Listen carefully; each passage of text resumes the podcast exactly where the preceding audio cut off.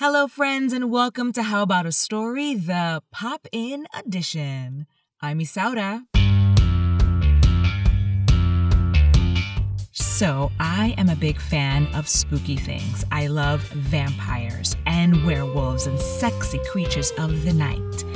Fall is coming, so hint, hint on what to expect in the fall. okay, I have a question for you. Do you have a scary story that just needs to be shared? If so, head over to our Instagram page and send us a DM with said story. And then I will perform it here during the season of fear. Wouldn't that be fun? I think it'll be fun. So I'm super excited. Um, and now that you're all juiced and pumped for something spooky and scary, listen to this oldie but goodie. True, nervous.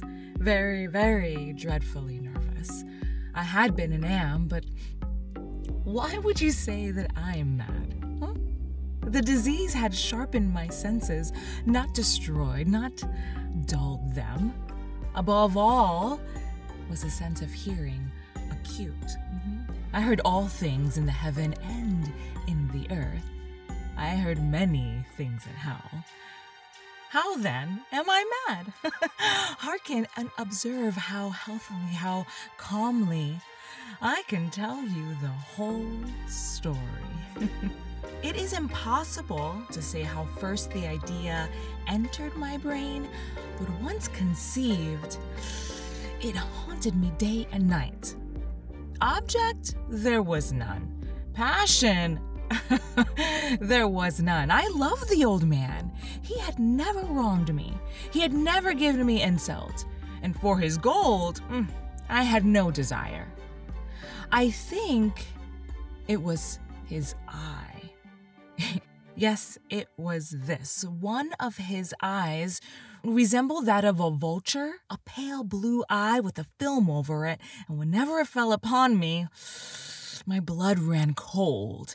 And so, by degrees, very gradually, I made up my mind to take the life of the old man and thus just rid myself of the eye forever. now, this is the point. You fancy me mad. Madmen know nothing. But you should have seen me. You should have seen how wisely I proceeded, with what caution, with what uh, foresight, and with what dissimulation I went to work. I was never kinder to the old man than during the whole week before I killed him. Every night about midnight, I turned the latch of the door and opened it. Oh, so gently. Then, when I had made an opening sufficient for my head, I put in a dark lantern, all closed, closed so that no light shone out. And then I thrust in my head. Oh, but you would have laughed to see how cunningly I thrust it in. I moved it slowly, very, very slowly, so that I might not disturb the old man's sleep. It took me an hour to place my whole head within the opening, so far that I could see him as he lay upon his bed. Would a madman have been so wise as this? And then, when my head was well in the room, I undid the lantern cautiously, oh, so cautiously, cautiously, for the hinges creaked. I undid it just so much that a single thin ray fell upon the vulture eye. And this I did for seven long nights, every night just at midnight. But I found the eye always closed. And so it was impossible to do the work, for it was not the old man who vexed me, but his evil eye. And every morning when the day broke, I went boldly into the chamber and spoke courageously to him, calling him by name in a hearty tone and inquiring how he had passed the night. So you see, he would have been a very profound old man indeed to suspect that every night, just at 12, I looked in on him while he slept. Upon the eighth night, I was more than usually cautious in opening the door. A watch's minute hand moves more quickly than did mine. Never before that night had I felt the extent of my own powers, of my sagacity. I could scarcely contain my feelings of triumph. to think that there I was opening the door little by little, and he not even to dream of my secret deeds or thoughts. I fairly chuckled at the idea, and perhaps he heard me, for he moved in the bed suddenly you know, as if startled. Now, you may think that I drew back, but no. His room was as black as pitch with a thick darkness, for the shutters were closed, fastened, you know, fear robbers. And so I knew that he could not see the opening of the door, and I kept pushing it on steadily, steadily.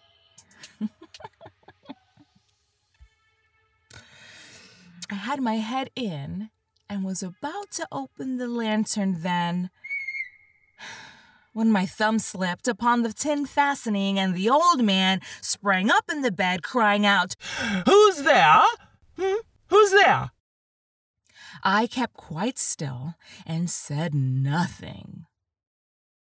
For a whole hour, I did not move a muscle, and in the meantime, I did not hear him lie down he was still sitting up in the bed, listening, just as I have done, night after night, hearkening to the death watches in the wall. Presently, I heard a slight groan, and I knew it was the groan of mortal terror. It was not a groan of pain or of grief. Oh no. It was the low, stifled sound that arises from the bottom of the soul. When overcharged with awe, I knew the sound well. Many a night, just at midnight, when all the world slept, it has welled up from my own bosom, deepening within its dreadful echo the terrors that distracted me. I say I knew it well. I knew what the old man felt and pitied him. Although I chuckled at heart, I knew that he had been lying awake ever since the first slight noise, when he had turned in the bed. His fears had been ever since growing upon him. He had been trying to fancy them causeless, but could not. He had been saying to himself, mm, it is nothing but the wood in the chimney. It's only a mouse crossing the floor.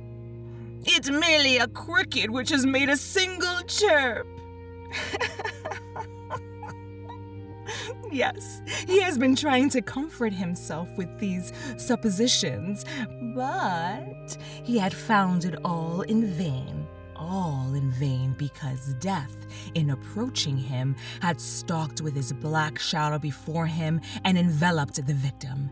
And it was the mournful influence of the unperceived shadow that caused him to feel, although he never saw nor heard, to feel the presence of my head within the room. When I had waited a long time, very patiently, without hearing him lie down, I resolved to open a little, a very, very little crevice in the lantern. So I opened it. You can't imagine how stealthily, stealthily, until at length a single dim ray, like the thread of the spider, shot from out the crevice and full upon the vulture's eye. It was open, wide, wide open, and I grew furious as I gazed upon it. I saw it with perfect distinctness, all a dull blue with a hideous veil over it that chilled the very marrow in my bones. But I could see nothing else of the old man's face or person, for I had directed the ray, as if by instinct, precisely upon the damned spot. and now have I not told you that what you mistake for madness is but over acuteness of the senses? now I say there came to my ears a low, dull, quick sound such as a watch makes when enveloped in cotton. I knew that sound well too. It was the beating of the old man's heart. It increased my fury as the beating of a drum stimulates the soldier into courage, and even yet I refrained and kept still. I scarcely breathed. I held the lantern motionless. I tried how steadily I could maintain the ray upon the eye. Meanwhile, the hellish tattoo of the heart increased. It grew quicker and quicker and uh, louder and louder every instant. The old man's terror must have been extreme. It grew louder, I say, louder every moment. Do you mark me well? I have told you that I am nervous, so I am, and now at the dead hour of the night, amid the dreadful silence of that old house, so strange a noise as this excited me to uncontrollable terror. Yet for some minutes longer, I refrained and stood still. But the beating grew louder, louder. I thought the heart must burst, and, and now a new anxiety seized me. The sound, the sound will be heard by a neighbor. The old man's hour had come. With a loud yell, I threw open the lantern and leaped into the room. He shrieked once, only once. In an instant, I dragged him to the floor and pulled the heavy bed over him. I then smiled gaily to find the deed so far done. But for many minutes, the heart beat on with a muffled sound. This, however, did not vex me. It would not be heard through the wall. At length it ceased. The old man was dead. I removed the bed and examined the corpse. yes, he was stone, stone dead. I placed my hand upon the heart and held it there many minutes. There was no pulsation. He was stone dead. His eye will trouble me no more. if you still think me mad, you will think so no longer when I describe the wise precautions I took for the concealment of the body. the night waned and I worked hastily, but in silence. First of all, I, um, dismembered the corpse. I cut off the head and the arms and the legs. I then took up three planks from the flooring of the chamber and deposited all between the scantlings. I then placed the boards so cleverly, so cunningly, that no human eye, not even his, could have detected anything wrong. There was nothing to wash out, no stain of any kind, no blood spot whatever. I had been too wary for that. A tub had caught all. when I had made an end of these labors, it was four o'clock, still dark as midnight. As the bell sounded the hour, there came a knocking at the street door. I went down to open it with a light heart, for what had I now to fear? There entered three men who introduced themselves with perfect suavity as officers of the police. A shriek had been heard by a neighbor during the night. Suspicion of foul play had been aroused. Information had been lodged at the police office, and they, the officers, had been deputed to search the premises. I smiled, for what had I to fear? I bade the gentleman welcome. The shriek, I said, was my own in a dream. The old man I mentioned was absent in the country. I took my visitors all over the house. I bade them search, search well. I led them at length to his chamber. I showed them his treasures, secure, undisturbed. In the enthusiasm of my confidence, I brought chairs into the room and desired them here to rest from their fatigues, while I myself, in the wild audacity of my perfect triumph, placed my own seat upon the very spot beneath which reposed the corpse of the victim. The officers were satisfied. My manner had convinced them I was singularly at ease. They sat, and while I answered cheerily, they chatted of familiar things. But ere long, I felt myself getting, uh, getting pale and wishing them gone. My head ached, and I, I fancied a ringing in my ears, but still they sat and still chatted. The ringing became more distinct. It continued and became more distinct, and I, I talked more freely to get rid of the feeling, but it continued and gained definitiveness until at length I found that the noise was was not within my ears. no doubt I now grew very pale, but I uh I talked more fluently and with a heightened voice, yet the sound increased. And what could I do? It was a low, dull, quick sound much such a sound as a watch makes when enveloped in cotton. I gasped for breath, and yet the officers heard it not. I talked more quickly and more vehemently, but uh, the noise steadily increased.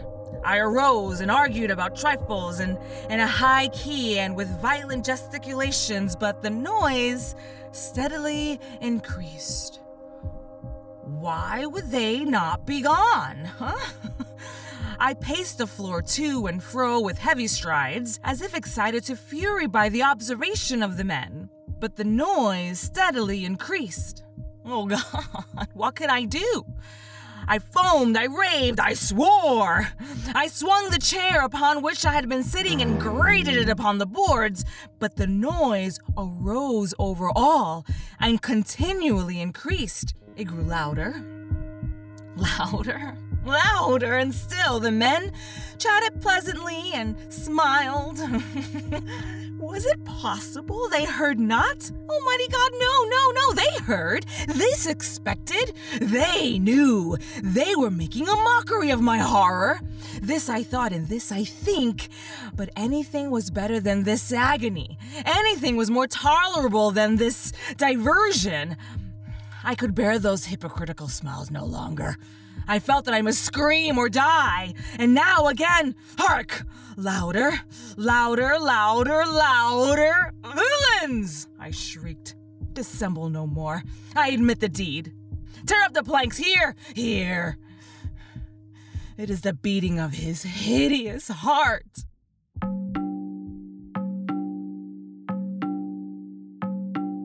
All right, there you have it The Telltale Heart by Edgar Allan Poe. Thank you so much for listening. Once again, if you have a scary story that you would like to share, please head over to our Instagram page and send me a DM, and maybe I will perform your story here. I will see you guys next time. Keep it spooky. This podcast was performed, edited, and produced by me, Isaura Vanegas. Until next time, what stories will you be getting into?